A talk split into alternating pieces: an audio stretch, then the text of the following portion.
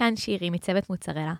הפרק שאתם הולכות והולכים להאזין לו עכשיו הוקלט לפני השבעה באוקטובר. החלטנו לפרסם את הפרקים האלה בגלל שאנחנו שומעים את הצורך החזק מהקהילה לחזור ולשמוע תכנים מקצועיים. השתדלנו כמובן לעשות את ההתאמות לתקופה הנוכחית. בהמון תקווה לימים שקטים יותר, צוות מוצרלה. האזנה נעימה. היי, שלום, ברוכים הבאים למוצרלה, הפודקאסט הראשון בעברית על ניהול מוצר. אז אני שירי, והיום אנחנו בגוגל קמפוס פור סטארט-אפס, באולפן הנחמד שלהם, אה, ואנחנו עם אילת לב-ארי. אילת, מה שלומך? מעולה, מה איזה שלומך? כיף שאת איתנו. ממש כיף סבבה. להיות פה. אחרי שכיפרנו על כל החטאים שלנו ביום הכיפורים. אה, ונסענו הרבה באופניים.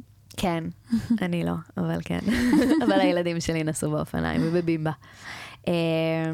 אמ, אז אנחנו ככה בפרק אה, מיוחד לקראת כנס Product X של השנה. ויש עוד זמן עד Product X, אני מניחה שהפרק הזה ישתחרר איפשהו באזור אה, אוקטובר או תחילת נובמבר. אמ, אבל השנה יש לנו כנס סופר מעניין, ובאמת החלטתי אחרי שככה הסתכלתי על האג'נדה, ההרצאה שלך נראתה לי סופר מעניינת. תודה. אה, כן, זה אה, אמיתי. אה, אז אני אספר קצת עלייך ככה למי שלא מכיר אותך, אז את בעצם עשר שנים כבר בניהול מוצר, ואת מובילה פתרונות מבוססי בינה מלאכותית, ומתמקדת בשיפור אינטראקציות אדם בין אדם למכונה. אה, ואת חוקרת אתיקה בניהול מוצר, שזה נראה לי, אולי אפשר לעשות איזשהו פרק נפרד על זה, כי זה בכיף, תמיד. נושא סופר מעניין. אני יכולה לדבר על זה בלי סוף. עכשיו גיליתי שכזה, זה מה שאת, אה, זה מה שאת מתעסקת בו, שאת זה נגיד לא ידעתי כשבחרתי, אה, כשבחרתי לדבר איתך היום. אה, והיום את product director ב-healthy.io, ונשמח גם אם יש לך משהו להוסיף עלייך, וגם אולי קצת לשמוע על healthy ועל מי אתם. אמ, אז נראה לי מספיק על עצמי, אבל אני כן אדבר על Healthy. אה, Healthy זאת, אה, זה חברה שמייצרת מוצרים רפואיים, שמבוססים על המצלמה של הפלאפון.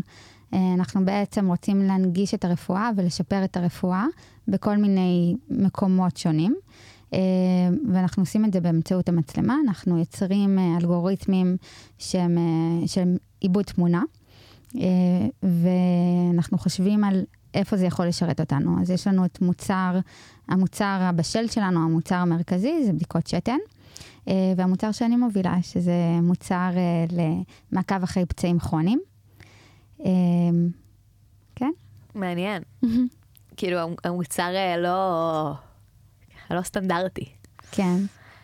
Uh, והיום אנחנו נדבר על uh, תהליך שאת עברת עם הקבוצה שלך בהלת'י, uh, בעצם מהרגע שהכריזו על איזה שהם פיטורים רוחביים בחברה, עוד שנייה נשמע על זה, ואני חושבת שבסוף הדרך uh, שבה אתם עברתם, ובעצם מה עשיתם מהרגע הזה, איזה אתגרים היו, איזה צעדים אתם לקחתם כדי כן, לא רק uh, להמשיך ולשרוד, אלא באמת לגרום למוצר uh, להיות יותר טוב ולהיות רווחי.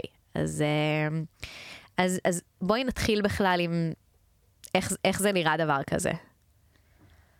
Um, מה שאנחנו עברנו זה רגע מכונן ב- באבולוציה של המוצר שלנו.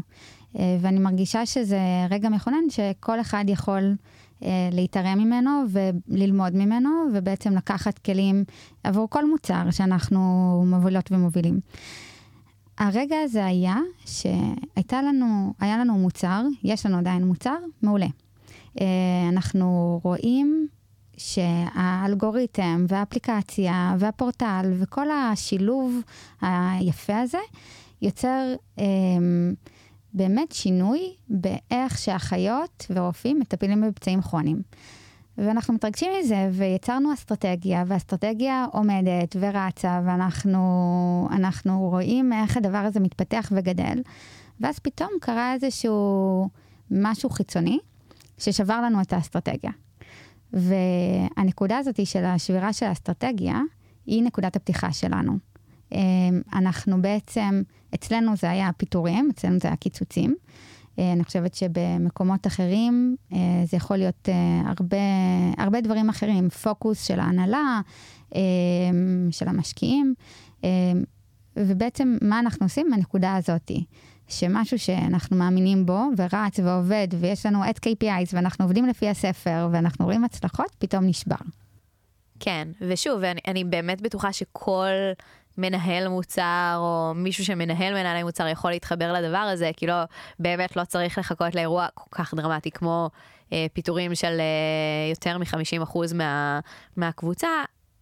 זה, זה יכול להיות, ושוב, אנחנו לצערי ב, בכמה שנים האחרונות חווינו כמה משברים כאלה, אה, של אה, מגפה עולמית ושל כל מיני, אפילו, זה לא חייב להיות אה, משהו אה, אה, רע. זאת אומרת, זה יכול להיות אפילו איזשהו טרנד של AI שבא והולך ושובר לנו את האסטרטגיה. כי, בדיוק. הנה, כי או כי זה עוזר לנו, או כי זה מחליף את מה שעשינו עד עכשיו, או... או כי זה מחזק את המתחרים שלנו, ואנחנו צריכים גם לעלות על הגל, ואנחנו גם צריכים לחשוב על זה בצורה שהיא אחרת ממה שחשבנו עליה, עליה עד עכשיו. בעצם לנתב את הספינה שלנו למקום אחר פתאום. כן, ואם נחשוב על זה בעצם בחיים שלנו כמנהלי מוצר, אנחנו הרי חיים בכזה חוסר ודאות כל הזמן. זאת אומרת, אנחנו אף פעם לא יודעים האם עכשיו אה, איזושהי אה, אה, גוגל או פייסבוק תבוא ותייצר מוצר בדיוק, אה, בדיוק כמונו בעולם הסטארט-אפים, או אם איזשהו אה, אה, מתחרה באמת יבוא ויביא איזשהו אדג' שלא חשבנו עליו. זאת אומרת, אנחנו כן אמנם מתכננים roadmap, וכמו שאת אומרת, עושים הכל לפי הספר, אבל אנחנו... בסוף לא יודעים מה יקרה, בחיים בכלל ובחיים כמנהלי מוצר. נכון.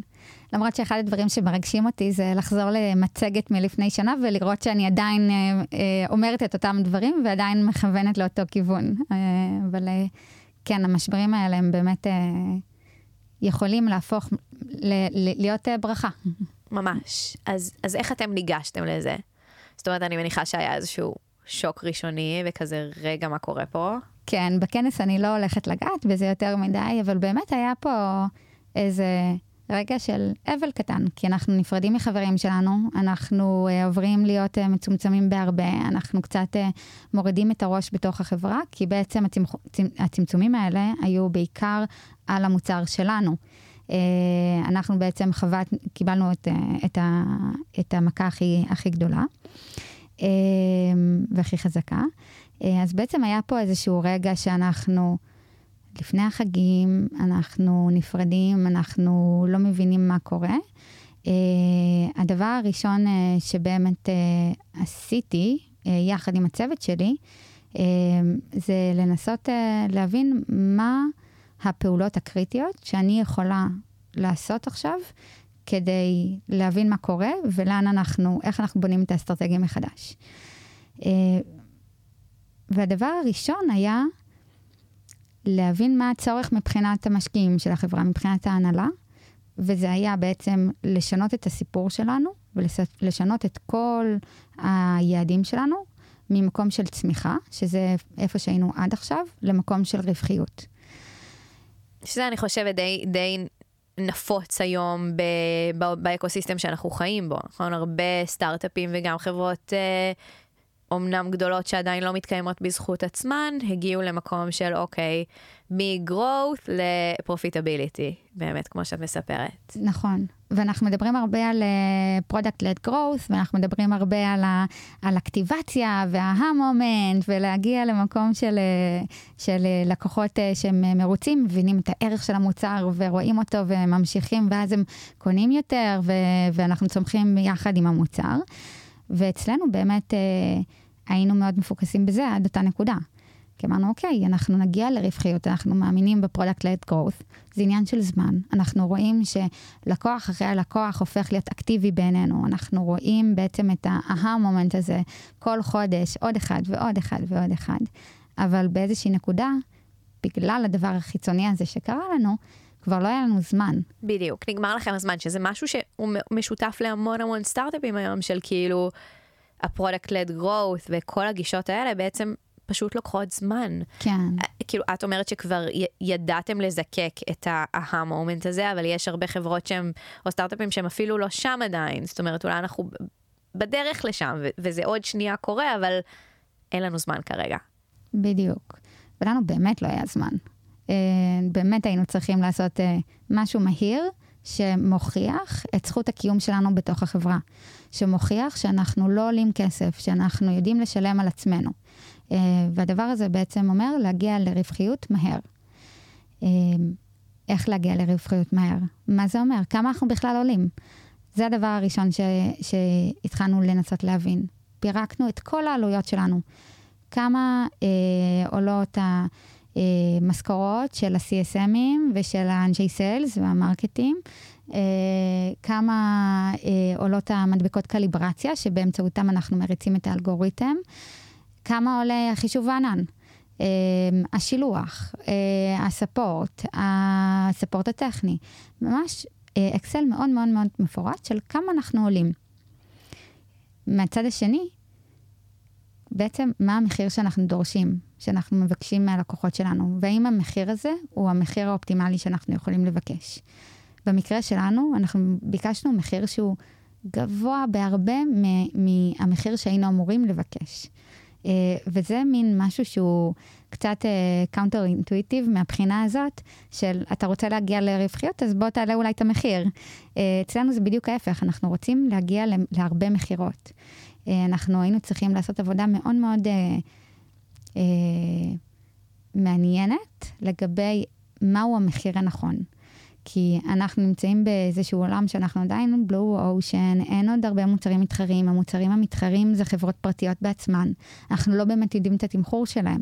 אז איך אנחנו בעצם עושים השוואת מחירים? אה, ושם היה לנו הרבה, לי הייתה הרבה למידה, אה, איך לגשת בעצם לעולמות האלה. כשננכנסתי לזה הרגשתי שזה לא דברים שעשיתי לפני זה אף פעם, אה, ועבדתי בהרבה מקומות ועשיתי ניהול מוצר ומבחינתי עשיתי, כלומר ניהלתי והייתי באתגרים מאוד מאוד מורכבים אחרים. אבל העולמות האלה של באמת להבין אה, את, ה, את הכלכלה של המוצר שלי, זה משהו שעבורי היה מאוד חדש ומרגש. מעניין אותי לדעת גם אם הופתעת, זאת אומרת, מהתוצאות של התהליך הזה. כי את אומרת, כאילו, בפעם הראשונה בעצם הסתכלנו על כמה עולה לנו לייצר, לפתח את המוצר הזה, לעומת בכמה אנחנו מוכרים אותו, והתוצאות הפתיעו אתכם? Um, התוצאות הפתיעו אותי, כן, חד משמעית. Um, התוצאות הפתיעו אותי בכמה מקומות. Uh, במקום הראשון היה להבין באמת uh, כמה, כמה מקום יש לי לעשות אופטימיזציה לעלות uh, בזמן מאוד מאוד קצר.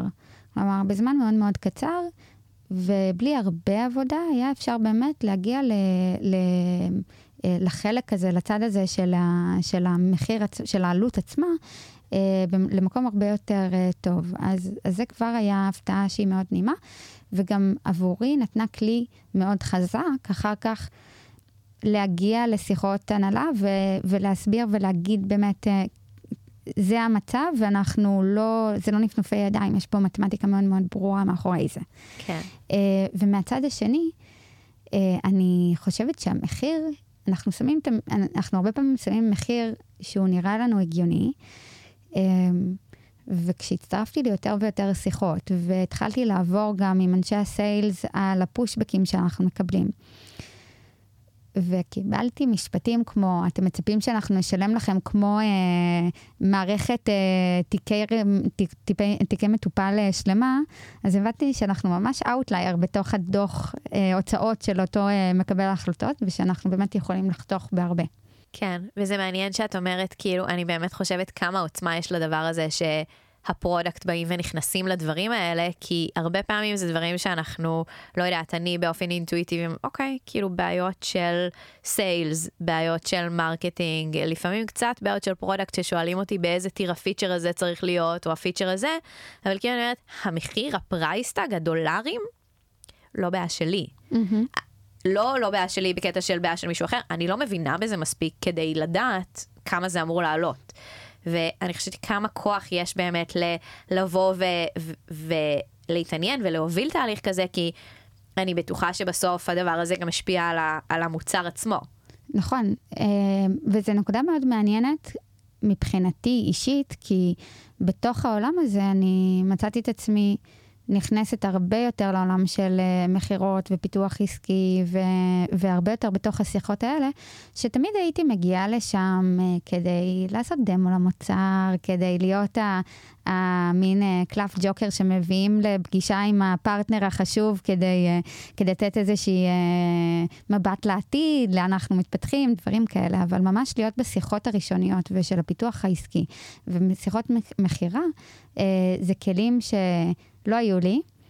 עדיין אני לא מרגישה שאני מאוד מאוד חזקה בהם, אני חושבת שזה משהו שהוא למידה ושזה קראפט כזה ש, שצריך ללמוד אותו לאט לאט.